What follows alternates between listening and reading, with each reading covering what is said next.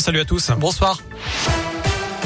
Et toujours ces difficultés sur la ligne ferroviaire Lyon-Saint-André-le-Gaz. Les trains sont à l'arrêt dans ce sens en raison d'un train en panne à Saint-Quentin-Falavier.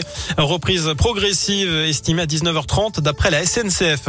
À la une, la prise de parole de Jean Castex et Olivier Véran d'un instant à l'autre. Le Premier ministre et le ministre de la Santé détaillent les mesures décidées pardon, lors du Conseil de défense sanitaire.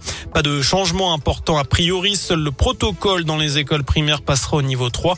Autrement dit, le port du masque devient obligatoire en intérieur comme à l'extérieur. Le brassage des élèves est très limité à la cantine, tout comme les activités physiques en intérieur.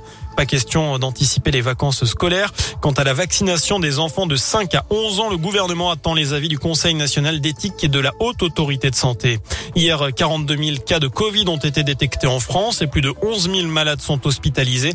25 cas de variants Omicron en sont désormais confirmés. Dans le Rhône, on a franchi la barre des 600 cas de Covid pour 100 000 habitants. 168 malades sont hospitalisés, dont 52 en soins critiques.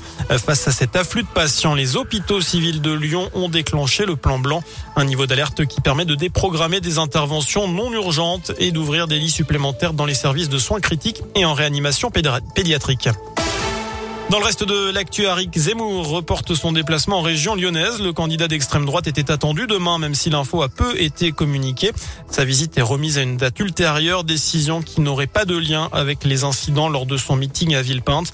Il s'est fait empoigner par un homme avant de monter sur scène. Bilan, un poignet foulé, neuf jours d'ITT. Une enquête a été ouverte. Enfin, en foot, le coup dur pour l'Olympique lyonnais qui devra se passer de Jason Denayer pendant plusieurs semaines.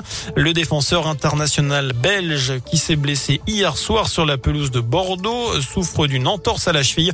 Il sera indisponible environ deux mois. Voilà pour l'essentiel de l'actualité. Très bonne soirée. Au revoir Vincent. Flash de qualité. à bientôt. Bravo. L'actu